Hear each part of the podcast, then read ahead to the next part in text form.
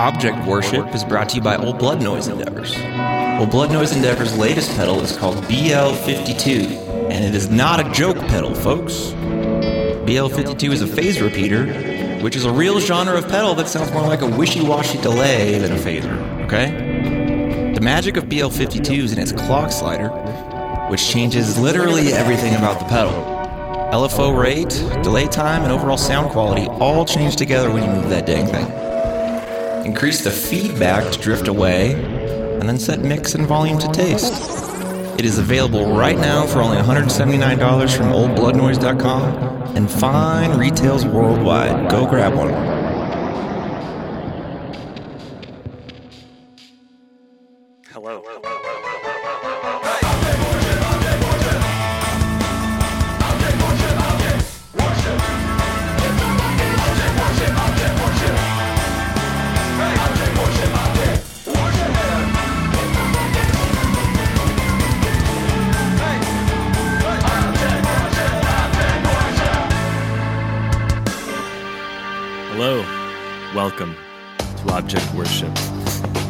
Podcast where we talk about how the tangible helps us create the intangible. Got me. I'm your host, Dan Piachek. I'm a I'm a circuit designer and uh, and uh, code writer at Old Blood Noise. So I make pedals by day and enjoy them by night. Joined today by your host Andy Othling. Uh, he's he's just he does pedals all the time. You know, I wish I had my just plays them. sunglasses on right now. He's just a he's just a pedal player. Let me tell you what. And um, yeah, we're gonna get into it. Andy, how's it going? Good, how are you? You like that? You like that? That intro? This is the Matrix. Dude, I had hold on, wait, I had a whole soundboard and it's gone now. His did I Uh-oh. close that tab? Dude, that sucks. What's Oh, funny get is back. it it made me laugh, but I didn't like I couldn't place it exactly, you know. So I was just like, he'll explain it. that song is called Clubbed to Death and it was in the movie The Matrix. Clubbed to death. it was Uh, also in some really great skate videos. Skate videos, yeah. Andy Andy Pitcher will probably know which videos I'm talking he'll about. he'll know everything about it. He'll know about Rob Dougan and how he like released this song and then like freaking fucked off. Like he never did anything else really after this. I think, which like respect, you know. Solid. Um, yeah. So that that's Yeah. uh, that's. Uh, I was just excited. We're talking about the Matrix, and I could do that. I could do. I could do that. So, but I I I had a Matrix soundboard, and I don't know. Okay. Voicy was the website. Got I'm it. getting backlogged in. Getting it getting it back together. Yeah. Um. Hey, This Dan. is also uh, this is always the the I'm gonna say loosest goosiest part of the podcast because I guys always reach this point and I'm like, oh, and this is when Andy and I talk about um uh our weeks, the what we uh did we you know causes me to reflect and it's like yeah. what what ha- what's He- happened since we last recorded. I guess we He- I guess we last recorded on BL fifty two release day, but that was like Yeah. five days ago. So yeah. He- Here's one thing I've been I've been working on something uh uh, since the last time, and now I know kung fu. so I'm just gonna if you can't tell, I'm gonna try to try to just put these in here. You know, I like this. I like seeing you back on the soundboard. I feel like we we haven't been here in the uh, I know, but this one I was like, you gotta you gotta have You gotta a soundboard yeah. for this. We've got, we've got our first academic on, so we better have a I know, we soundboard gotta full of clean it clips up. from the Matrix to uh, really. yeah, I thought I, this one will be perfect. I think. This. This isn't the Matrix. No. No, this isn't a Matrix. No, no, no. no. let's dive in. Let's not dive in, uh, dive in, but let's hear let's hear a voicemail. Let's let's Yeah, get into Let's what, just get what the this has been listeners are crazy. thinking about. Let's do something a little more chill.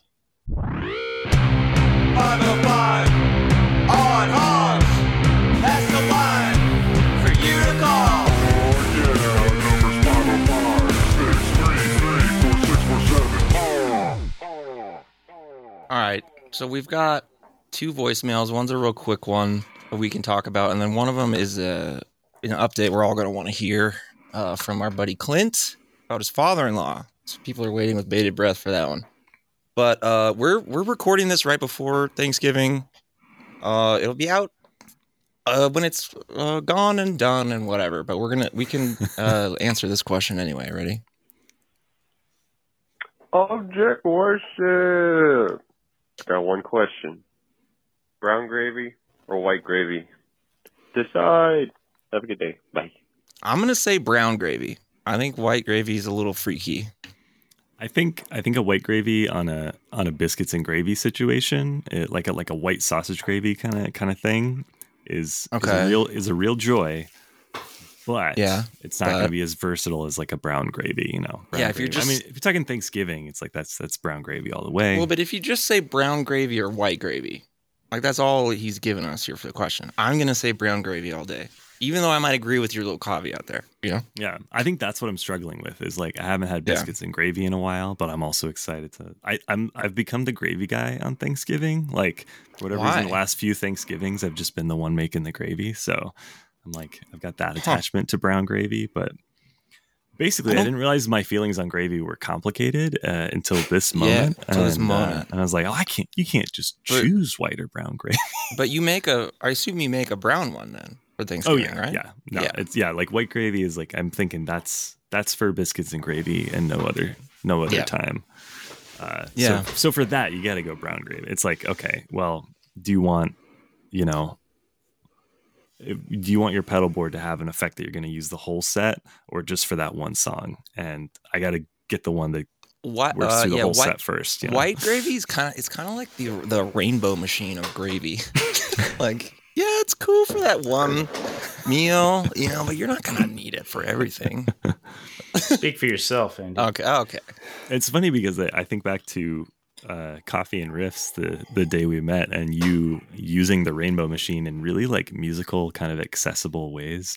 Well, yeah, because that it like it made me think, oh, this isn't like a stunt pedal, you know? It's a Yeah. it's a, well, that's that's a lot. because r- right before that, Earthquaker had sent me one. Well, they they had they had been like, "Oh, you want something?" I was like, "Let me send me the rainbow machine." I was like, "Give me a challenge." Like, "Let me," because I heard it, and you just hear that like woo woo woo that crazy rainbow sound. You're like, "Well, yeah, wha- whatever." But literally, that pedal was like, "I I just want to figure this one out."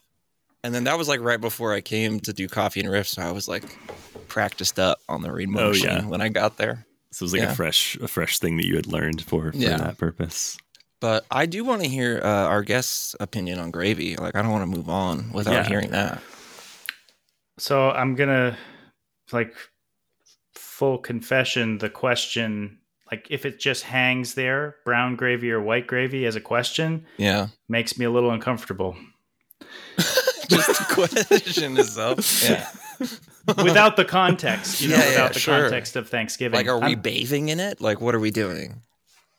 I don't know what the circumstances are, and I'm gonna hesitate before I answer because I of think that. that's smart. Yeah. So you're Um, picturing like it's like kind of man on the street interview, and somebody's like white gravy or brown gravy, and you're like, well, yeah, like someone like, just give me a rolls little up to you, yeah. like pushes you against the wall, like as you, and just is like you're like, just "Whoa, asks you, and I'm like, like- well, I kind of want to know what's going on here.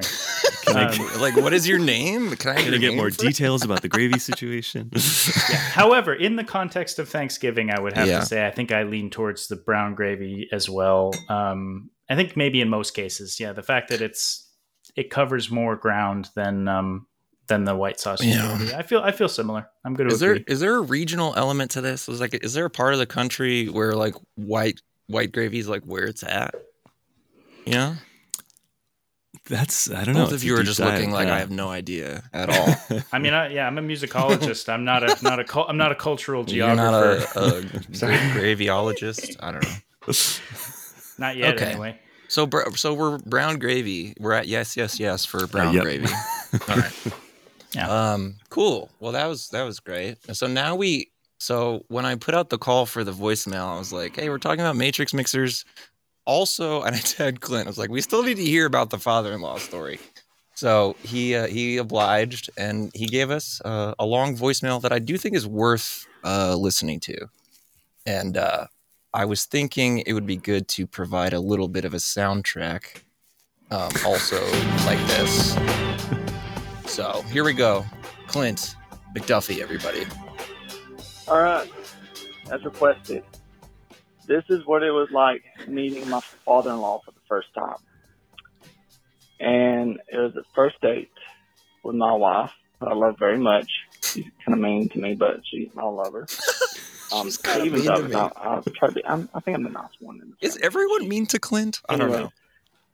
Um, I pull up, you know, I pick her up. We got to eat, take her to this Christmas thing. I come back, you know, drop her off. I go in. I, I met her mom before, never met her dad. Her dad, walk in. I'm not trying to get too much information, but just add pretty much what it what what's going on. I walk in. He's in whitey toddies. Waddy toddies. Yeah, and um, uh, I don't even think he was paying attention what he was wearing, like how he was wearing it, but like they're a little bit tighter than what a whitey tighty should be. Comes up, and I didn't even know he's like behind the door. I think he was behind the. I think this is the time when it happened. Yeah, door shut. He grabs my butt, and I felt very uncomfortable, and I was like, what did I get myself into? And I remember um being so like uh about it that I think me and uh, uh, Christina, my wife, stopped talking for a little bit. And like a week later, I got my wisdom teeth taken out, and I was on, you know, on the medicine, and all that kind of, you know, you get you have that high loopy medicine. you know when you get high me after. up and was Yeah. want to try, you know, want to God again, and thank God for wisdom teeth um, removal and the drugs with that because I had no recollection of that and figured out like the next day that we were uh, going on a date. So yeah, um, that was how the first um, first time meeting my father-in-law. And uh, not much has changed since. He, he, he wears clothes. Where's But those? yeah, yeah, that, that's how it was. Oh, and he was watching, I think wrestling in his body, and drinking um uh, a natty lot. yeah, Hell that's yeah. was. That's it. Okay. So It So sounds like he was just ready to wrestle when Clint showed up. You know, he's in he's in the underwear. He's watching the wrestling. He's grabbing his butt, and he's probably Well, thinking, like I've "Why heard isn't this kid grappling?" I know, and I've heard stories of people like, "Oh, I'm, I'm gonna have him be cleaning my shotgun when my, you know, when my daughter's uh, date comes in." You know, but this is like, no. Let's see what, what the de- we've got. Two short or two tight whitey tighties. Uh, we have uh, wrestling. We have um, what what were the other details? There was something else. He's drinking a Butt natty grabbing. light. He grabbed his butt. He was Grabbed he was maybe behind the door. I Maybe think behind the door, but also watching wrestling. Um, and I can't like just pure chaos. Like it's not a it's not a threat so much as just uh, an energy. Yeah. just like let let's see what this guy's made of. How's he going to react to this? But also, it's it's we got to think about how his father-in-law called this show and said, "You guys need to hear this story about when I was I didn't have pants on and I and I I made Clint feel so strange." Uh, so really love that. If man, if Clint's father-in-law could call in again and maybe give if we could just kind of get this going like an every other week kind of situation. every other week we could get like clint and then his father-in-law um, i think that would be pretty cool I think that'd be great. I think So- that's I think that's what the podcast has needed. I think we're at episode 13 and we're finally getting a sense of like That's the Clinton's shot in the arm father-in-law. that it needs. Yeah. Yeah. we're figuring it out yeah so that was awesome thank you clint for that um yes, I'm thank sure you. when he got that notification he's like oh god okay um but thank you for obliging clint yeah, appreciate the the voicemail levers. Um, yeah yeah, give us a call. Drop us yeah a line. tell us Uh, whatever you join know? join the join the Discord because Andy will give you a hint when when we're about to record. He's going to say, "Call us on the hog line. Maybe maybe say something about this." And you know, in this case, you you were like Matrix mixers, and we got Gravy and Clint's father-in-law story, which I guess you we, asked for we that got as some well, other but stuff too but i did you know. i chose you know those were the chosen ones You chose so, well, yeah. yeah Let's let's get into that Matrix. Let's do the thing, real though. thing Let's now, let's okay. I guess let's make a podcast. So Fine. we're joined today by Kai Carson West, who is a musicology Matrix. student at. Uh, University of Michigan, and uh, he's our, he's our first academic, and we're very stoked for a different lens on uh, Yeah. object interaction. Let's say, and uh, Finally, Yeah. a nerd on here. We haven't had any Finally, nerds on yeah. here yet. yeah, th- there's one thing it needed. It's more nerds. More for sure. nerds. the Yeah. fact that I got so excited for like a different lens of nerdery, I was like, oh, we haven't had this type on. Yeah. This world is that's all there is, is, is different types of nerd, Yeah, nerd it's all just nerdery, you know? various facets of the same nerdy So, diamond. Yeah. welcome, Kai. Glad to glad to have you here. Thank you for having me. Yeah, I'm proud to be probably the least cool guest that you've ever Don't- had on the uh, on the show. No, no, no. uh, but hopefully, yeah, we'll have some interesting conversations about uh, you know, um, so musicologists. Um, there is a sort of subsect of musicologists, uh, musicology being like a study of music in a broadly academic sense, like um, music history, or you know, people who do um, uh, ethnomusicology or studies of specific music cultures in the present. so would you say um, what you study is like answer to the question, uh, what's the deal with music? Basically, yeah, that's that. Actually, yes, um, that would What's be the, best way deal of with that stuff? That would be the best way of describing it. Uh, and then in my case, my my case, it's uh, well, what's the deal with musical instruments? So I'm um, my, I specialize in, in musical instrument studies and popular music, and um, I want to clue everybody into a music musicology subfield that is like one of the sort of nerdiest ones you can do, which is called organology. Organology. Yeah, organology, and that is Okay. this that is the sort of academic and scientific study of musical instruments. So Why it's organ? this- you know what? I I told myself I was going to look that up in case you asked in advance of this podcast, and I didn't it- do it. It if made someone was, was- it, was it based around just organs at first, and then they were like, maybe we should look at other musical instruments? Honestly- They're like, we found one instrument, we haven't found any more yet. And yeah, then they were like, that's oh, what it shoot. is. It was like, we already named it though. oh, what is it? No, what is that? A trumpet? What is that? A Yeah. lute? Oh, we can't name it lutology. Oh, damn. It does. It does relate to the the organ does play a role in that in that etymology. But um, anyway, like the study of the, the academic study of musical instruments is interesting because you know we use that as the lens of how we look at music and culture and music history. So um, you know we do histories of specific musical instruments, or in my case, um, I'm my sort of uh, research subject for the dissertation slash book I'm writing is um, contemporary electric guitar culture or electric guitar culture in the 21st century, basically. Um, and that involves looking at lots of different aspects of um, what it's like to be an electric guitarist or to work in the industry or how the culture sort of exists as it is today. Um, Is this like post grad stuff? Are you? this is um, doctoral, so PhD. Okay, okay. Yeah, so I'm getting a I'm getting a PhD. Um, I'm in my seventh year right now. They usually take around that Oh amount of time to complete um, to complete a, a PhD in a humanities field. So I'm writing writing about the electric guitar right now, but that has included uh, the people who will recognize my name will be potentially people who I've reached out to interview. You know, because I've written quite a bit about pedals and pedal culture, because that's where my sort of obsession outside of academia is. Um, and so I've made it my obsession inside of academia as well. So what Um, was? Sorry, I just keep wanting to go back a little bit, but like, what what were your studies before this? Because I assume this is like, oh, this is you keying in on something, but like, what were the broader things leading up to it? Um, do you mean like in the course of the PhD or the or things the, that ac- well, like, what was your undergrad versus your master's? Like, Oh, I see, know, yeah. What are you doing? Um, so I actually I have sort of a weird trajectory. I grew up playing guitars um, and sort of playing in different sort of popular music type related um, worlds, and then I went to school for classical music. I was actually a uh, classical double bass player, so I went to a music conservatory. And I'm imagining like, a guy who's like, "Oh, damn, you play you play the drums, dude." like, oh, you play. just being sorry, that's just funny to me. Like, oh, sick, dude. I play the drums as well. yeah, yeah, exactly. Um, but yeah, I was like, I was playing in orchestras and stuff, and I did that in like master for for undergrad and masters, and then professionally.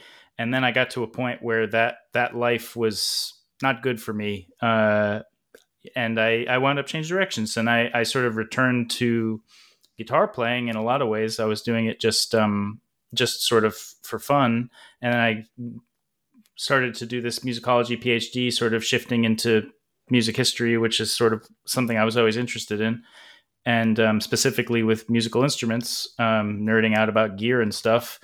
Because basically, I can tell you from you know, as you both know, every instrument culture, every instrument has its own gear heads. Like Yeah, it's it's yeah, a yeah. thing that is sort of present across all sorts of different instruments.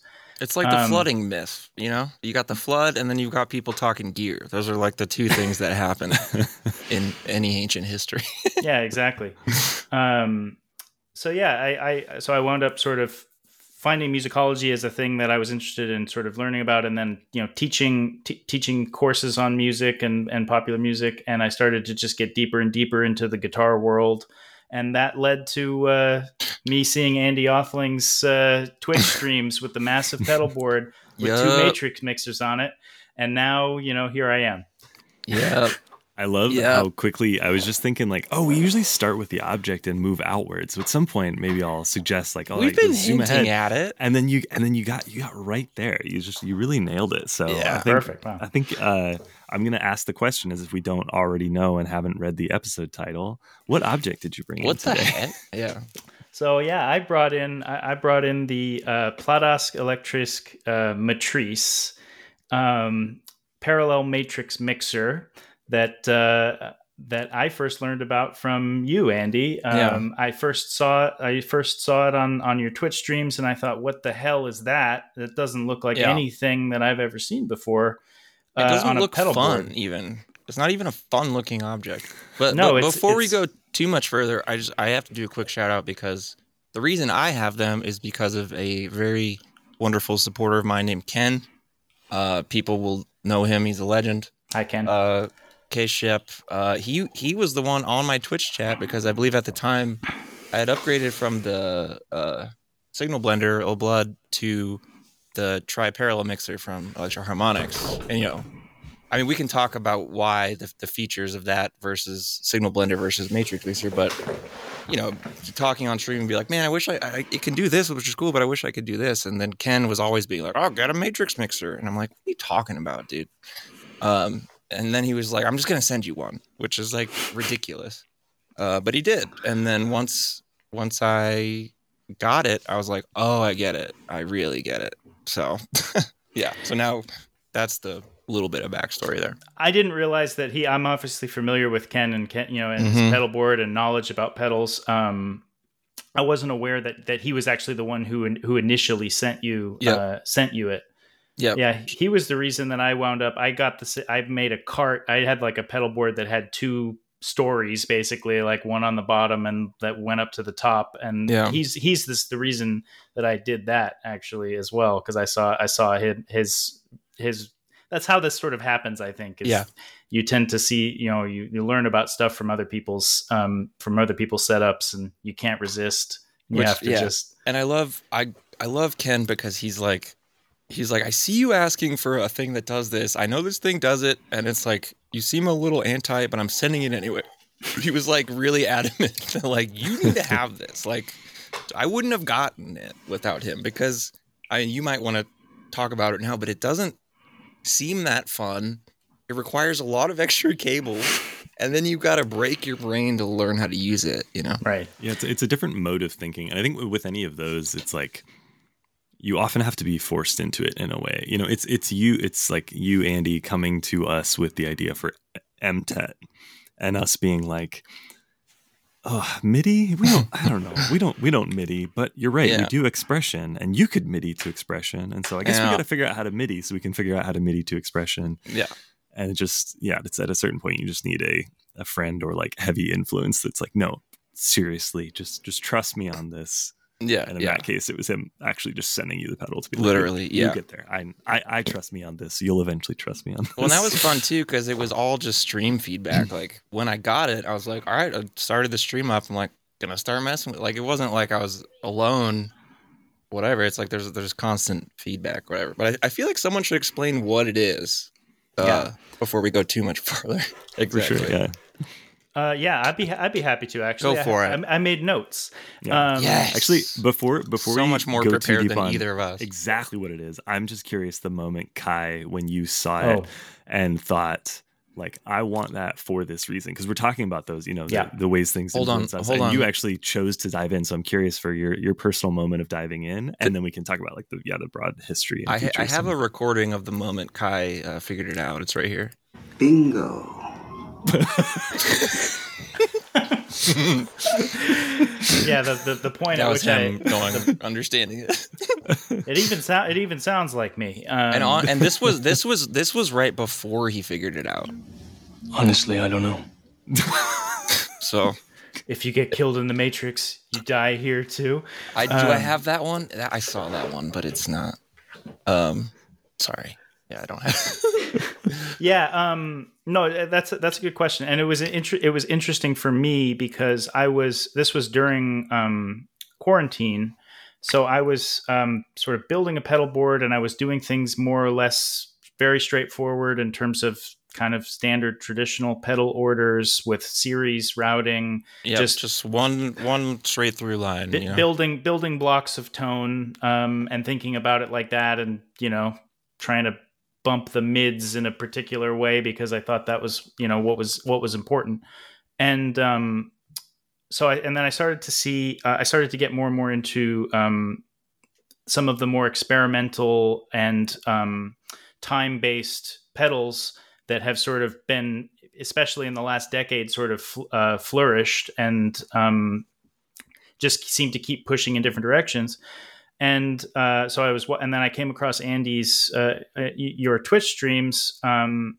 and I saw you doing parallel stuff, and I sort of didn't really understand what it was, but I had more than one looper uh, on my pedal board, so I and I was like, well, I started messing around with the orders, and then I was like, well, this is you can't do thing, you can't separate things out. So I then, you know, I discovered the, I saw you using the the tri-parallel mixer Mhm. and the and the signal blender so i got a sing- signal blender i started with that and that's oftentimes now as someone who's like you know too deep into it i tell Yeah. that's what always what i suggest that that people start Yeah, with same. because it's it's perfect for just breaking loopers out into two you know separate non-communicative um streams Yep.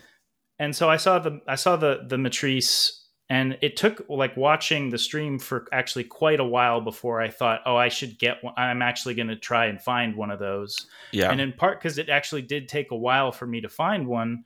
Um, actually, uh, got a Klein bottle first, um, yep. eh, which was and you Which know that's even- more that's more akin to the tri-parallel mixer, but with like Yeah. a different EQ uh, move on it. I yeah, think. that's that's the tri-parallel mixer with uh, variable routing capabilities as well. So it's a matrix yeah, yeah. version of the tri-parallel mixer um, with filters, uh, which is you know it's an amazing design, um, but not produced in large quantities and expensive and um, just you know that that that's the sort of the, the case for all of these for these different devices, including the Matrise. They're not there isn't somebody who's making them steadily where you could always just get one that at least that Yeah. does the matrix stuff. Um, there are now more since like 2020. It seems like there are more sort Yeah. of iterations and people are making them.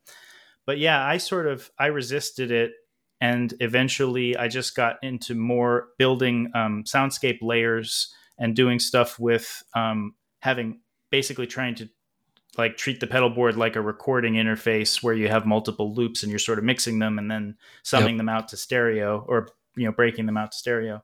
And i just had and then i just i got one and um, started doing it. Um, and i've tried most of them um, and the Matrise is the one that i keep coming back to Yeah. um, for for some reason for different reasons that maybe we can we can kind of talk about.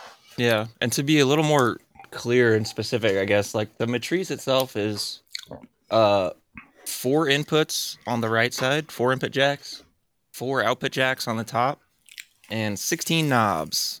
And each the, you got a knob for ever for connecting every input to every output. That's why there's 16. And that's why they're set up like a matrix because you to to figure out what the hell you're doing you kind of you look at where where stuff crosses like if, if i want to i mean we'll get into it but like if i want to be like i want to send this sound to this channel then i have to be like okay it's in here and it goes out here so that means it's this knob and you got to find it. And the ones on the diagonal are going to be feedbackers that's going to send it into yourself depending on how you have it set up.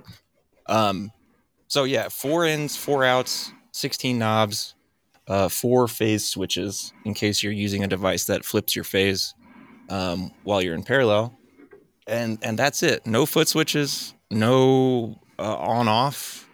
You know, and and that that's probably the first thing that people are like. You know, everything else that's on my ambient board right now uh, would work as a foot controlled device, except the Matrix mixer. That is that if you're using one of those, you are deciding I am not uh, working on the floor with my feet anymore. Right. Like that that's one of the things you really g- give up, I guess, or really get into. That's one of the line like when we talk about signal blender versus matrix Yep. mixer you know signal blender still feels like a guitar pedal in a way you know it's Mhm. like it's it's an on off device whereas the Matrise is is a mixer you know it is it is truly just like it's it's always on in a way and it's just like these Yep. variable Right. volumes to help you send stuff out so it is it's a different it's something that people might call a pedal you know they'd be like oh how many pedals are in my collection they'd count the Matrise but it's not it's like Yeah. it, it, you know begs the question what is a guitar pedal What is yeah, it? I mean, Oh, pe- yeah. pedal pedal implies that you're going to be doing something with your feet, and it is one of the unique examples of a, a thing that is in pedal form that was sort of conceptualized as a kind of pedal, but that is not designed for your feet at all. And in some ways, that maybe is a good way of us getting into um, sort of where it comes from, and you know, and and, and what it is. Um, yeah so the, uh, it, it- it's designed by um, Pladask Elektrisk, which is a Nor- Norwegian uh, pedal maker, as and is in it, the and the designer. His name is Newt Olai, and excuse Newt? me, Newt, if I if I mispronounce your name, I apologize. Um, founded in 2014, um, Pladask, so they've been around for a good chunk of the kind of um, pedal renaissance or whatever you want, Yeah, however yeah. you want to describe it. Um, primarily doing granular and um, time-based experimental pedals um, and i think w- uh, based on the spin fv1 platform like that's the chip that that he uses for most everything um, so some interesting crossover with with something with with with something like old blood in terms of um, the unique kind of in personality that the pedals Yeah. have and the and as well of the like the platform. But um we've talked about this before dan but the Pladask pedals um they all kind of sound like them like them. They sound like Pladask pedals. Like they have a particular the way that he tunes that chip and works with it his pedals have a kind of sonic signature for sure. Yeah, um, but then- not to fall into the trap that you know people are like oh i can hear an fv1 pedal from miles away if i plug into a pladask pedal i don't hear it as fv1 i hear it as as As them you know. And you Yeah. you loaned me the Ederslep, and we won't go too far off but i was playing with it last night and it was like yeah it's got there is something magical and it is not See, and I've not like, played it's anything a well-tuned theirs fv1 yeah. aside from the Matrix mixer, so I don't even know what their signature sound is. You're gonna when when you do, you'll. Yeah. I'm sure. I'm sure you'll love them. And I'm. This is a big plug for. I'll plug Pladask. Yeah, yeah. A, a couple times during this because I, I think he's uh, uh, that really talented and really um, unique and um, definitely. And it's, there's a reason that the pedals sell out quick and are expensive on the secondary market. Yep. Um, but so Newt, uh, I actually wrote to him in advance of doing this podcast. I just reached out and just asked if there was anything that he thought was interesting about the Matrise. Um, and he, said sort of no. He was like, "Oh, no, no, not really." It's it is what it is. He's like, "What?" It's funny that that's not actually a million miles off from what he did say. Um, but he um so he so it's it's currently it's in its um the one that we sort of that we have and that is sort of you widely recognized as the V2 he made a he made a V1 originally and as far as I can tell it's just maybe some of the some of the circuit and then the phase. He changed something with the phase switches maybe. It's not Mhm. it's not totally clear. There isn't a change log but um I'm sure he would be able to tell tell us but so it came out. He designed. He said he, he remembered he designed it in like 2015 or 2016. He couldn't remember specifically, um, but it's so it's been around for for a while, and it's definitely one of the first um, pedal versions of that kind of Yeah. thing. Um, but what he said was uh, a couple things. One was that um, he because he does experimental sort of modular and um, synth n- uh, noise and electronic type music. So he does you know tabletop um, music, and so he was he made a passive uh, mixer for himself for doing those performances and he was like well this has the passive mixer has problems you know it has Yep. issues that are like tone tone loss um, you lose frequencies to ground and um, crosstalk between the different channels Yep. so he um, he found some designs by this modular synth builder named Ken, Ken Stone, um, who produced a lot of schematics and sort of um, there, you know, this big sort of DIY sharing, technology sharing that's that's a part of the synth community. And he found a, you know, and, and he designed an active version. So that's what is special about the Matrise is that it's an active mixer. So you don't have the tone loss or the crosstalk, and you also um, it has an internal charge pump to 17 volts, so you have the headroom um, Yeah. for synths and stuff. And I, I know, like as people have tried to find matrix mixers, uh, I like I have a friend, multiple friends who like like oh, you can get one on Etsy for eighty bucks, and it's true, but it, it's the passive one, and they have the exact issues that you mentioned, which is like okay, if you if you crank something up, you you're something is coming down somewhere else, and so and because this is so interactive, you can just get it, it gets really weird and feels pretty unstable. Yeah, and um, and and that one of the things, uh, one of the issues that um, some of the other active sort of mi- parallel mixers have, and this is one of the reasons I keep coming. I always come back to the Matrise um, so far of the different ones I've tried. Is um, it's the only one that can actually handle the headroom for all the different channels. So, like the Klein Bottle, for example, is a brilliant design. Um, has foot switches. Um, it's sort of more intuitive in terms of the the way that the different channel sends work but it has headroom problems even at eight it can run at 18 volts and even at 18 volts you end up with um, with, ish, with with headroom issues and coloration and clipping Hmm. Um, and the, the Matrise doesn't do any of that it doesn't really color the signal to like at all No, it feels and- so solid. Like yeah, and it can handle whatever you you.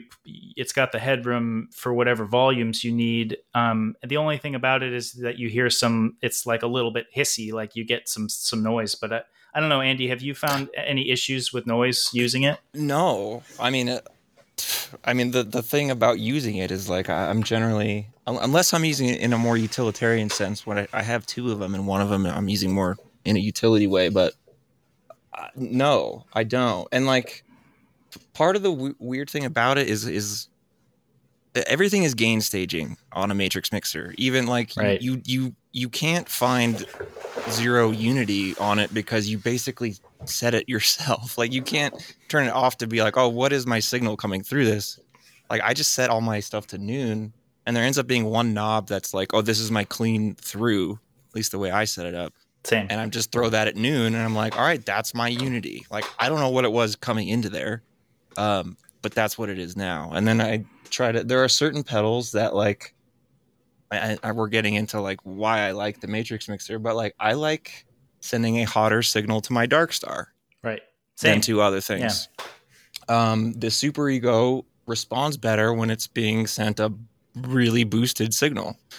And the cool part is like I can have all those different gain stages set um, without it messing with my dry through. I mean, I can insert it into the path. Um, but yeah, all, all the compensate, all the ways to compensate, you can do it that I've I've found, you know. And so the separate return and send volumes, you know, you can do so much stuff with like, yeah, I'm sending into this channel, but I, the return is down, so I'm not hearing anything yet. Uh, I'll let have it fill up with some shit for three minutes and then turn the volume up. Like, what do we got? I don't know. Let's see. Like that stuff is super fun. So your question was about hiss. It's like there's gonna because of what I'm doing. Yes, it's like if I'm blasting the dark star and holding it and then sending it into something else. Like I don't, I don't, I don't, I don't notice anything abnormal. It's It not. I becomes- mean, what, It becomes ahead, part Dan, of sorry. such a complex setup that it's like, yeah, is is it the Matrix mixer or is it the Dark Star or is it the Super Ego or is it you know it's like everything. I never this is have a one of the- moment this where one I'm of the things like, where people are like this this pedal is noisy and it's like the world is noisy. It's all Yeah. about the signal to noise ratio and like powering cleanly and good cabling and Yes. and, and sometimes the pedal is noisy and that's you know.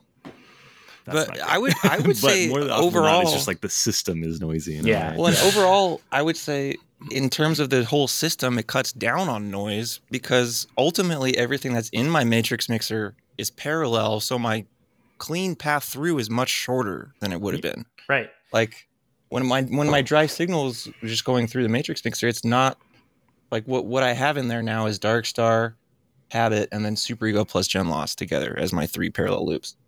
Um, and when I when my clean is is up, I'm not going through those four pedals. They're not. They're not in the I don't path. They're have not to- in the signal path. Yeah. No, not at all. And so that that's an inherent uh, boost to my tone. I feel like not an actual volume boost, but just like that's preserving some clarity just by by that feature. Yeah, I mean, I think um, when you're dealing with uh, larger pedal boards that have, you know, 18, 19 pedals on them, um, and you're using parallel mixers, you actually you might only have, you know, 10 or less pedals depending on how much you have in in the mixer. Um, and so you're you're not you don't have that same sort of loss, so you have flexibility with it, Yep. and it's it's almost like a modular version of loop switchers, but that Yeah. you can that you control by hand. Well, and uh, you can set up any scenario on a matrix mixer that you could with any looper pedal. Like I can make it do anything Signal Blender or uh, tri parallel mixer or Klein Bottle could do. You know, like it, it, it's like the full. Anyone who's like, oh, it's cool that I have these two pedals in my Signal Blender in parallel, but oh, now they can't interact. It's like Right. any any little thing you come up with like that, you could be like, well, you could do it on a matrix mixer. You know, you can get yourself into trouble also, but that's part Yeah. of the fun as well. nasty, a lot of nasty feedback loops as you're learning it. Yeah, you you can't do Yep. those on a on a signal blender or a, unless you do some interesting routing, but whatever. I mean, there is a there there's some there's a dis- distinctive learning curve to the to to in particular to a, a matrix mixer like the Matrise that doesn't have any um that doesn't have any uh sort No. of directions or or anything on the on the interface itself. It's very Right. op- it's opaque. Like you wouldn't know. Just as we were saying, like when you see it for the first time. You have no idea what it is. If you're somebody who's used to guitar pedals, you're like, "What the hell is that?" you just gloss even over it. It's Yeah. like oh, like you see a soundboard on like you don't you don't give a shit what that is. Oh, I've seen faders and knobs like that, but yeah, this doesn't look like anything. it makes you think like it makes you have to develop some knowledge and thinking like a little bit like an engineer um, in Mhm. terms of uh, i mean a sound engineer in that you have to under, you have to learn more about the gain staging and you have to figure out what works and what doesn't and you have to figure out how the feedback loops work and where the danger knobs are so you don't blow up your speakers well, and before any of that, you have to be like, how do I want to use this? right like it's Yeah. uh, you yeah. Uh, I, I'm It's- actually it's curious. the classic Kai. example. I was just gonna say it's it's the Yeah. classic example of a thing that doesn't make noise on its own. You know, it's, Yeah. it's, it can only do what you bring to it, Yes, and it it creates this. Yeah, there is this interesting divide with Pladask where it's like there's it feels like there's Matrise and then there's the other pedals, and they Yeah. they. I, I, I almost forget that those are the same company. You know, it's probably because Yeah. I don't have a Matrise, so I'm not like regularly interacting with it. But it's uh, yeah, it's just it's just an interesting thing. It's interesting to come to those pedals and be like, well, what what sound do you want to bring to it? Because it's not going to do anything on its own. yeah. Yeah. Well, and That- so that, our- dives into a whole like tone and tone is in the fingers, but the fingers don't produce a sound. But then tone is in it's- the you know that, that's it's the- actually. this whole thing. Well, yeah, and given that, Kai, I, I'm just kind of curious because I, I have my I have a way of thinking about it, and, and kind of like a little mental. Okay, it's like if I want to do this, I gotta blah blah blah. Okay, I'll do this.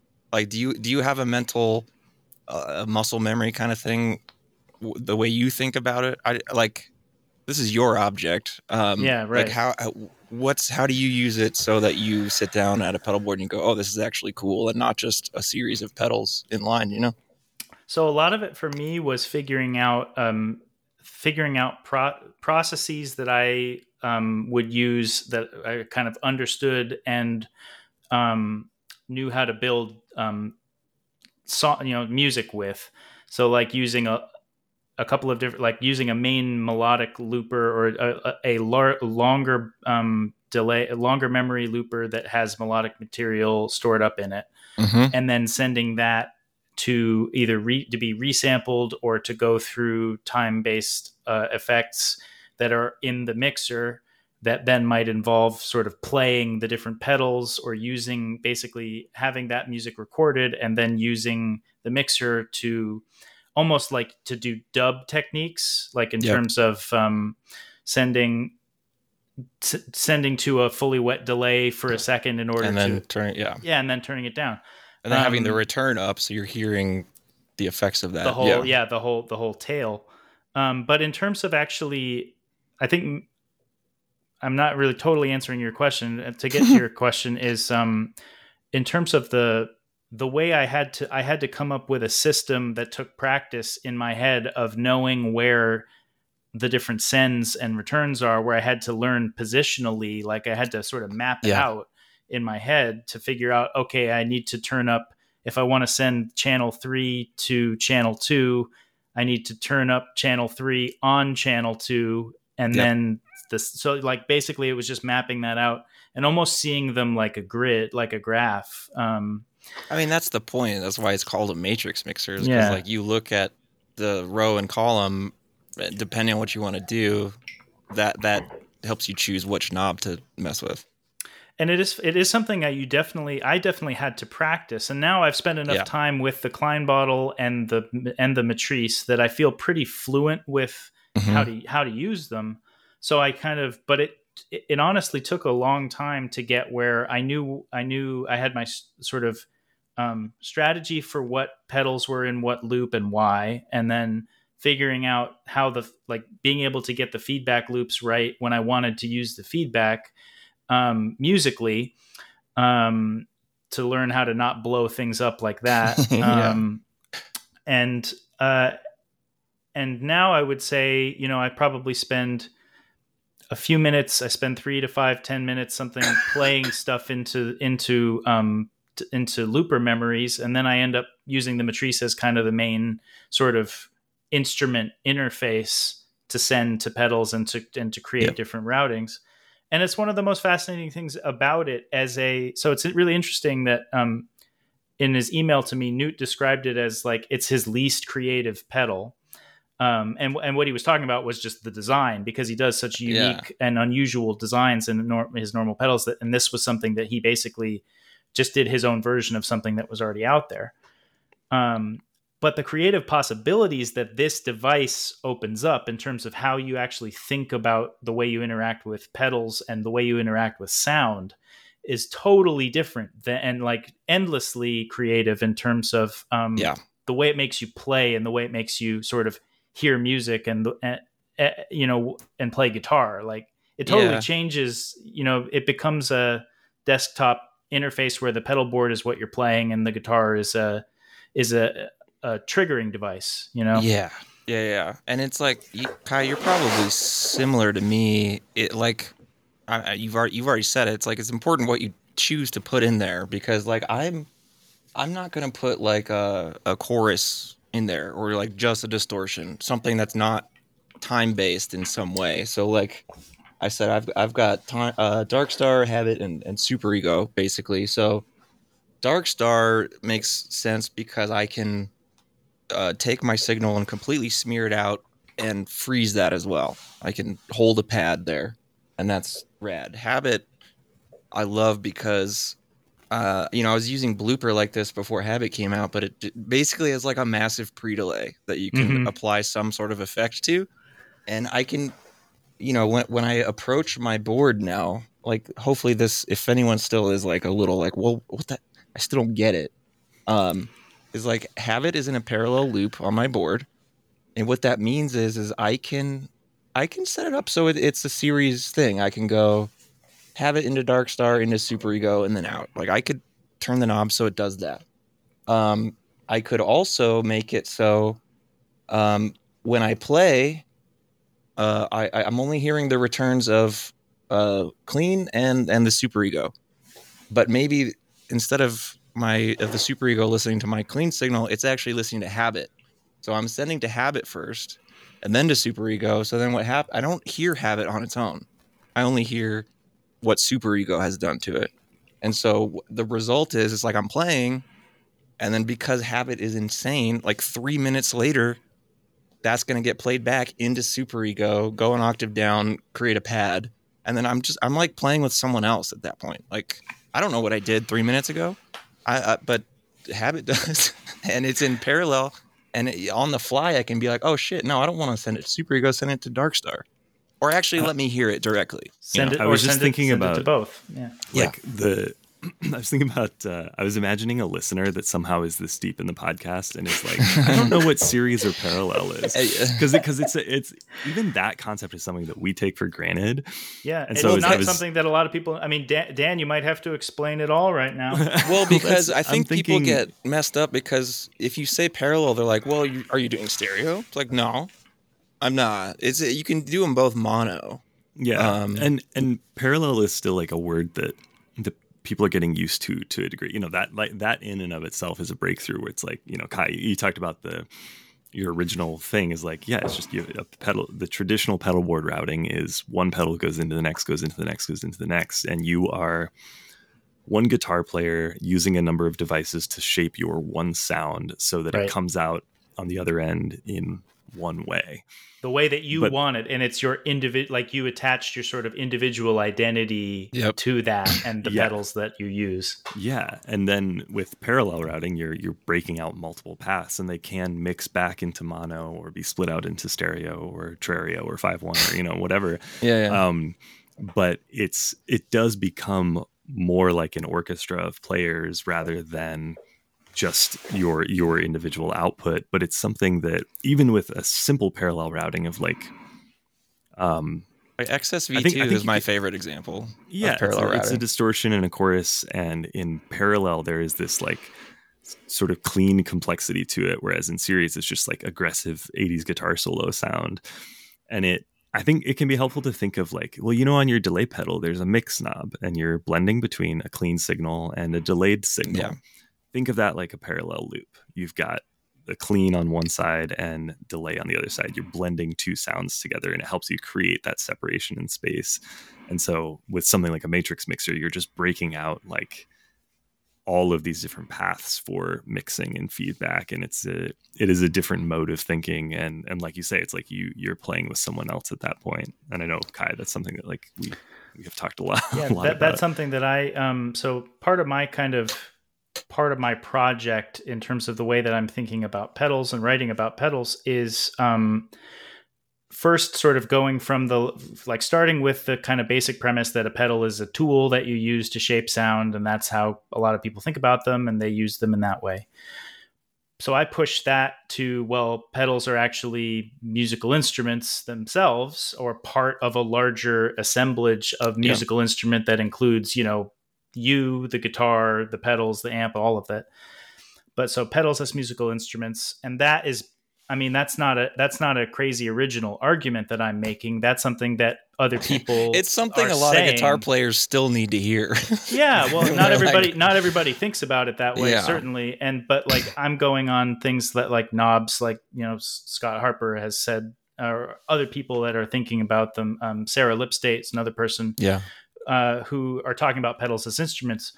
But what I started to sort of push even past that and think about them as legitimate collaborators, as entities in their own right with personalities that Yeah. have been shaped by the by the by the designers, by the makers. Obviously, they have very curated kind of identities Yeah. and that's part of what's so sort of special about them and we talk about them like people um, but the things like the habit in particular or in some ways i would say the the Matrise too that um, enable you to have a, a dialogue with Yeah. the pedal um, and that that is sort of based on you're sort of still in control to a certain extent but you're really responding to what the pedal's playing back to you and you're listening in a different sort of way like you were listening to an improvising musician and that is a remarkable i think as we push toward the age of of generative ai and sort of more equal relationships between human beings and you know and computers pedals are one of the really interesting ways in the guitar world that's like not like that at all Yeah. that is making people sort of think and hear in a different sort of way. So I like thinking about them as collaborators um, because they're then it sort of takes the onus off of you in some ways to be the sort of creative individual center, like omnipotent creator thing that is kind of a problematic idea anyway. Well, and, and it could take away the guilt you might feel of like, man, I'm just sitting here listening.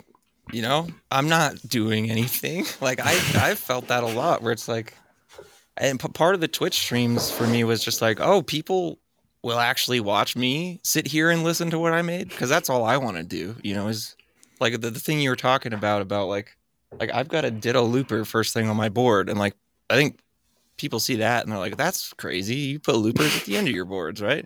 And it's like, no, I want to replace myself. Like, I just want a buffer of my playing, and then I can do the thing I actually want to do, which is like, turn some knobs, you know?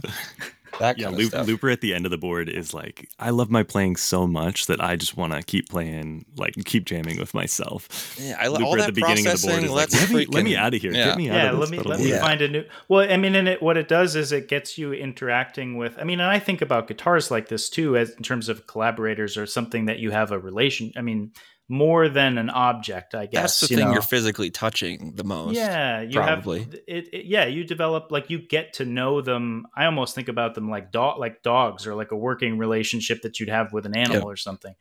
But um, this tra- this sort of shift with pedals, with time based pedals specifically, where um, they are recording what you're playing into them and then changing it dramatically, and oftentimes through chance. So like you know, Andy, Yeah. you were the you were the first person I saw to do this, but I do it now as well. Like where you mo- like I'll record a bunch of stuff into the habit as a starting place, and then modulate the volume randomly with an expression device so Yep. that it only lets some of the audio through, so that you have loops going, but they're they're semi generative and they don't ever repeat.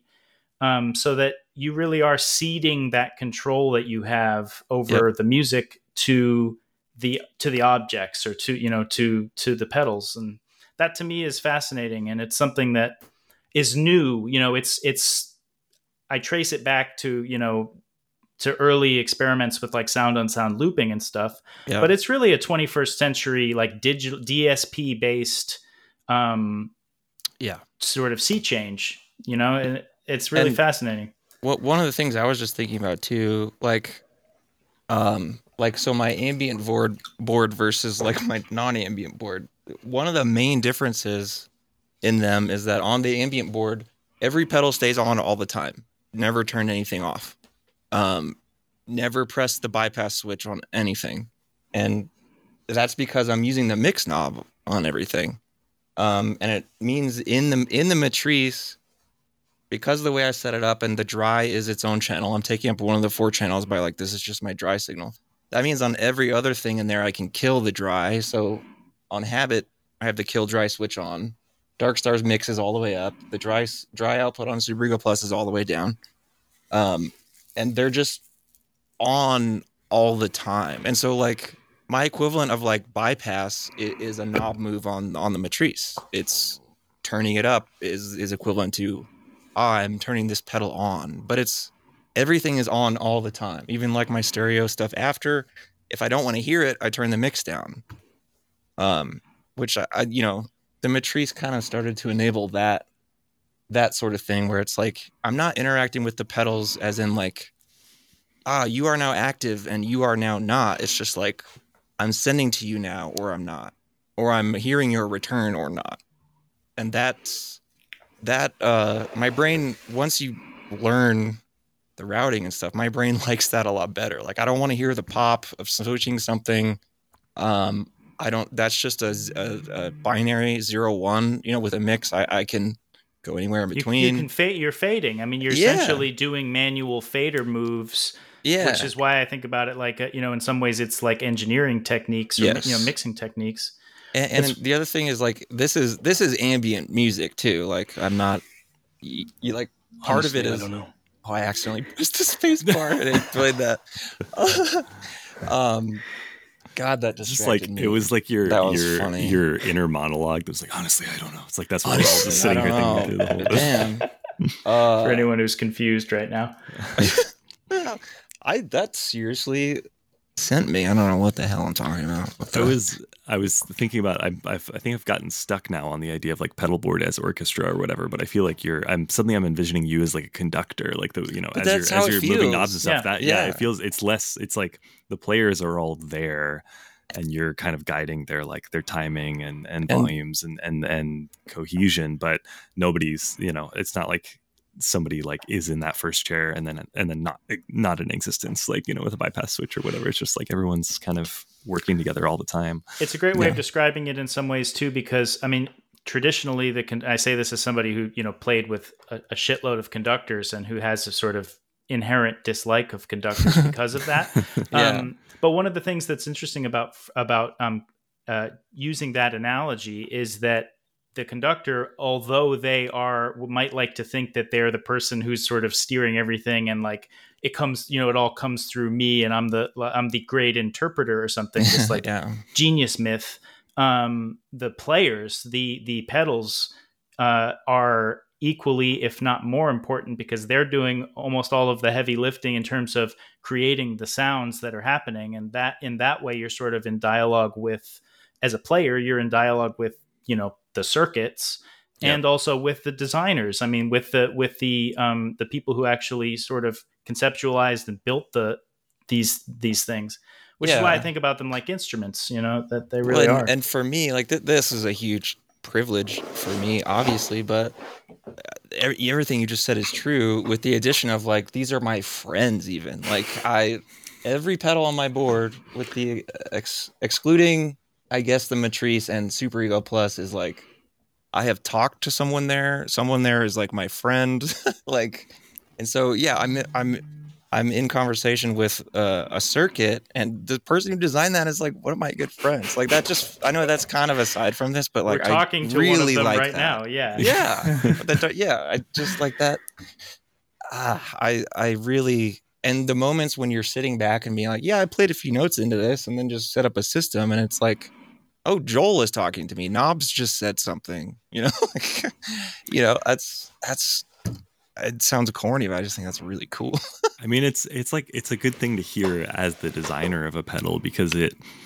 yeah, I think when you're when you're kind of down on the practice of like you know, sometimes when I'm having a really stressful day, I'm like, what am I so stressed out about? Guitar pedals? What does this even matter? It like Yeah. spirals the wrong way where you know I try to be like, it's okay, it's just guitar pedals, and then it shifts into like, like, so "Oh, why do we nothing even, you know? yeah. but But he it, didn't stop shaving and showering. So it's just, yeah, just water flooding down my face, staring wide eyed, like nothing What- matters. why would we phase repeat? Um, Yeah.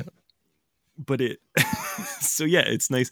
It's that nice sense of like, oh, the the creative act doesn't end once the pedal is released. It continues through the players that continue to interact with the pedal. I think that's um Yeah, something that, that is really special and and yeah, maybe a little corny, but like it's something that I. I would love to hear more often, and I hope other designers Yeah. get to hear it more often too. It's like, oh yeah, Yeah. you're not, you haven't just sort of made a device that sells and people play guitar through it and you sometimes it's it's easy to think about the inspiration as like oh people like pedals and pedals help them play more and so we help we help people create music by like continuing to excite and inspire them to be like let me try this new thing but you forget that the you as a designer are like actively involved in the songs they're Yeah. creating as well yeah, and, and especially what like we're talking about, you know, the type of effects I'm putting in here, like all these different time based effects. You know, we're recording this on the day Lossy comes out from. It's like that was a plugin first, and now it's hardware, and yeah I maybe I can try to tie a few thoughts together, but like I, I keep talking about that horrors rig rundown video. One one of the takeaways from it, Christian was like, he's like, people will be like, do you do you actually need all that? And he's like, I don't need any of this. Like none of us need any of this. I don't I, I don't need to do it on this on this pedal board. And like bef- Kai, before we started recording, we were talking a little bit how I, I like to see this as a DAW. And right. it's like I see that as a DAW because I don't want to work in my DAW. I don't want to click around on the damn computer. And that's not a that's that's just a want, not a necessity. You know, the people who come on my YouTube and they're like, "Why don't you just play keyboard instead of you?" I'm like, "Because I play guitar. Like none of this is necessity based. Like just get over that. I don't know.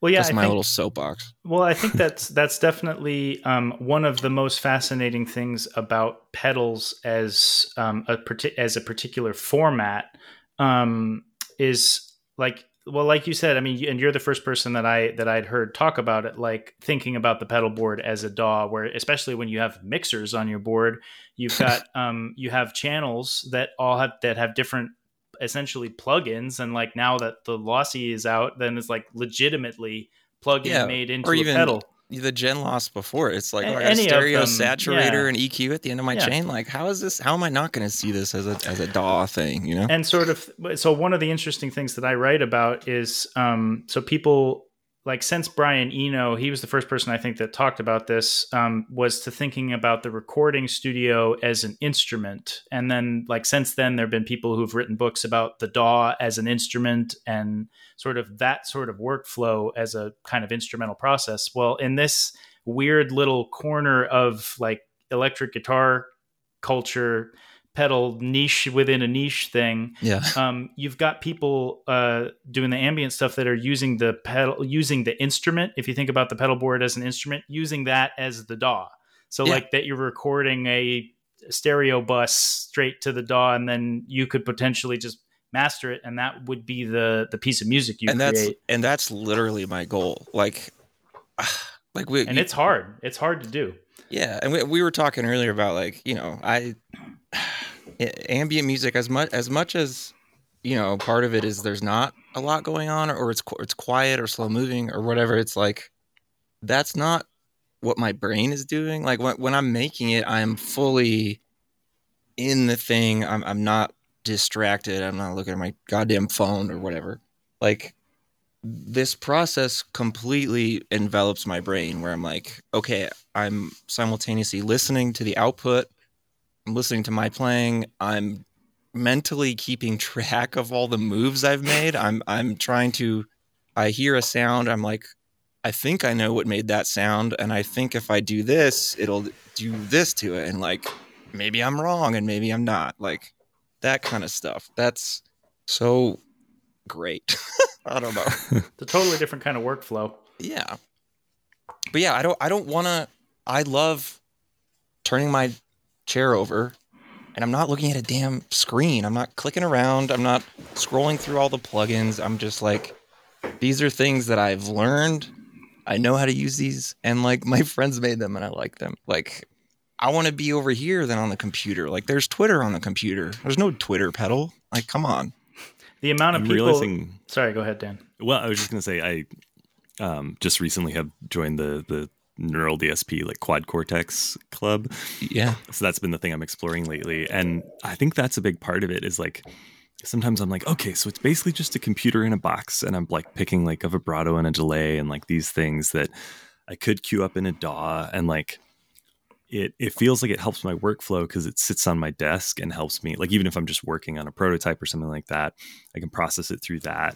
But then it's like it's right in front of my computer, which also has like the Mixwave Benson plugin and various effects and like it could be done in either way, but I think something about like the computer in the box that is the quad cortex is like, yeah, but this device only does that. Like you say, it doesn't Yeah. have t- Twitter on it, you know? and so No one, Even- no one take that idea as a good one either. yeah Do no, not that's, we release a don't we don't need pedal. that that's one Yeah. we don't need That's- yeah, it's like yes, it has Wi-Fi, but only to like download captures of your amp if you're if, you- if Yeah, you're on somebody yeah, yeah, else's, you know. Yeah, yeah. It's it's interesting to to parse out the ways that we interact differently with things that seem the same, you know, or have Yeah. the same functionality. Well, and, Yeah. and the idea of committing too is just like ev- everything before I hit like my, you know, Thunderbolt bus. I guess on my on my iMac is like that's what it is once it's in there. Like I, the older I get, the more I'm like I don't want to, I don't want to just record like my dry guitar signal and then go reamp it later or something. Like I don't want to do that. like I want to sit here and craft the best sounding thing I can possibly make and then if anything, just do a few EQ moves in, in the computer and then call it good. You know, Yeah, and or hit the limiter. limiter.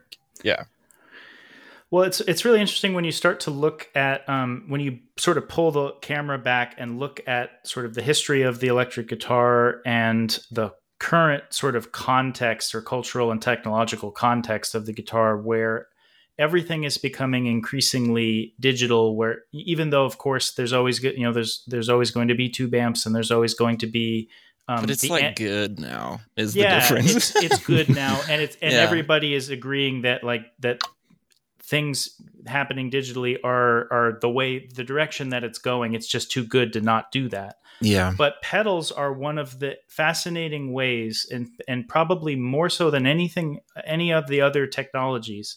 Pedals have retained their analog form factor, the thing about them of of even when they have menus and stuff, but of of touching and sort of um, turning knobs and shaping things that way. But the same digital sort of developments, the technologic the, the technological boundaries are getting put back into those boxes. Yeah. So you have the sort of thing that's always going to be analog about guitar playing and the sort of pushing beyond the boundaries um, tech, uh, of sound and technology happening at the same time. And that's not happening anywhere else, I don't think, uh, with the technologies. It's fascinating. And I think that Yeah. might be why we, why everybody listening to this podcast l- loves them so much, you know, that, that you have that connection somehow. Yeah. Uh, yeah, you have connection, you have a limitation, and and there's multiple human factors in it. Like a human made it, a human put it together. I'm a human playing it. Like, you know, you talked about the AI stuff a little bit earlier. Like, I, I don't really know what that's going to be in the future. It mostly seems like dumb stuff that dummies are doing with it, but eventually it'll be something. And like, I, I don't know, but I, I think you're right. This is this is like the core of it is like a human being sitting down and interacting with something another human being made. Yeah, the the tangible thing that we- that we always talk about. That Yeah. I, Yeah. I, I'll just go out. I'll just say this um, and put it out there to. I'm sure maybe people are already thinking about it, but if any of the of the sort of brilliant pedal designers that are in the room or also listening, anyone, um, anyone in there? Yeah. when somebody makes the so um, uh, natural language processing um, and uh, neural networks and some of the complicated AI machine learning stuff that's happening now. I'm waiting for the pedal that has uses a natural language processing algorithm that listens to what you play as you're playing into it, and then responds as an improvising Oof. musician based on the la- on the language that you fed into it musically and is actually a real collaborator. Because machines can already play instruments. I mean robots can play instruments. That that's already happened. They can already generate new music. They're already collaborators but i'm just waiting for the pedal Yeah. that does that it's going to be incredible whenever that actually you know if that happens See, I'm I'm just picturing thinking them. of like the loop station type or like Jam Man or I can't remember, but like the ones that like the Beat Buddy, I think is what I'm thinking of. The, where it's just Yeah. like, oh yeah, this one will play drums with you, or, but it's like the the actual evolution of that concept where it See, the actually thing- plays with you instead of yeah at you. and respond listens to you and responds but not with what you played back what what you played into it It's Yeah. like it's like the Universal Audio have they they've released all these like amp pedals. It's like, oh, this is uh here's the Universal Audio uh, Blues Buddy, the Texas Flood for you to play your blues riffs with. And then there's like the the Shred Man or something. It's like the Van Halen pedal, but it's like actually no, he's gonna play with you, bro. It's gonna be sick. and they're all like uh, twenty nine dollars six months after they release.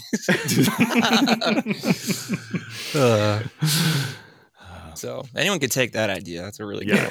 yeah. you're welcome yeah On that note, that uh, chilling slash exciting vision of the future, uh, I feel like we should bring it to a close. I feel like, as always, I feel like we could do this for hours. This but this like, one all I right, could well, go. We could go into Yeah, a whole same. tangent just about like, God, I, I could talk forever about just like what does it mean to not use them on the floor? Like, what's the future of that? Like, oh well we can talk there's a about whole that thing there. we can talk about that andy and then it'll be in my in my book I- you know, 'cause yeah. i'm i'm writing about that I'm. we should talk for a long time. Yes. That's all. I really appreciate you having me on. This has been, uh, I mean, it's just a, a massive treat for me. Um, just because well, you know, I've got another treat for you actually because we have a plugs theme now that you've not heard. Oh, that's right. So we we're gonna ask you to, to plug your stuff. Yeah. You know, just point point people toward you know where, Not wherever yet. you want to point Do them not toward. say it But yet. No, no, no, no, no, no, because something's gonna happen. awesome. Yeah. Yeah. Oh, and I, I real quick, I want to. Oh fuck! I clicked the wrong button. I want to make sure. Um, do you? Understand? Okay. Okay. I think you do. Let's do the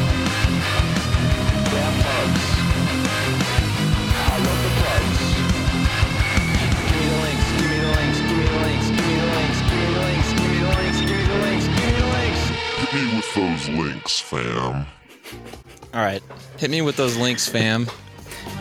All right, thank you. Uh, so I'm on um, so I'm on Instagram, Kai Carson West with the pedal board ambient stuff. Um, feel free to check me out there. I have some some few uh, things that I've released on Bandcamp under Kai West, um, but primarily I'm you know an academic. I'm at the University of Michigan. If you're um, a pedal uh, maker, a pedal designer, or you know pedal player, or whatever um, guitarist in general, I'm always interested in um, talking, and I'm lo- and I'm always interested in doing interviews. So if you want to get in touch and think you know that this conversation was interesting and want to sort of talk more about the pedal world or guitar world. Um, Kai, Kai West at uh, umich.edu is my email. Just reach out to me or DM on Instagram, and uh, I'd love to have a conversation with you. So, thank you both for having me. Yeah. Great. Thanks for being on. Yeah. It's nice to capture some of this stuff in podcast form. Yeah. Exciting. Okay. Uh, well, well, we should cool. plug uh, should plug Old Blood as well. Um, you Plug know, it, Go, yeah. go go buy Old Blood things. I'm trying to think. I guess you will have Phase repeater. at the top of this episode for the most recent thing. Um, I didn't write down the the date, so we we may have either just had a very exciting tease or will have a very exciting tease, uh, depending on where, Mm. where in December uh, we are. Um, yeah, oldbloodnoise.com, uh, Old Blood Noise on you know Instagram and just social media in general. Um, go go buy pedals, and uh, that uh, helps support this podcast because it helps support this whole Just go sys- buy 'em, dude. system Just that go is do Old it. Blood Buy You won't regret it. I also can I shout out um, Pladask Elektrisk as well. Um, Yeah. yeah. incredible Got pedal to. maker. Um, sign up for the email list. They do when they do drops, they do tend to sell out pretty quickly. But if you sign up for for news emails, you'll you'll know when. And um, there's a stereo Matrise coming at some point in 2024. He already did one batch of He those, did right? one batch Yeah. that sold out immediate, like in, in Yeah. five five seconds that that I missed on. But uh, he's doing another one. So if you if you want to get even gnarlier uh, than than I the forgot. mono one, I forgot to bring this up. If you if you scroll back on his Instagram like really really far, you will find, I believe, a twenty by twenty Matrise. I And I remember that. And I commented on that. I was like, "Hey, bro, I'd love to have one of these." And he he, he responded. and He was like, "I hated making this. I'll never make this again." so something like that. So pr- probably that's not coming in the future.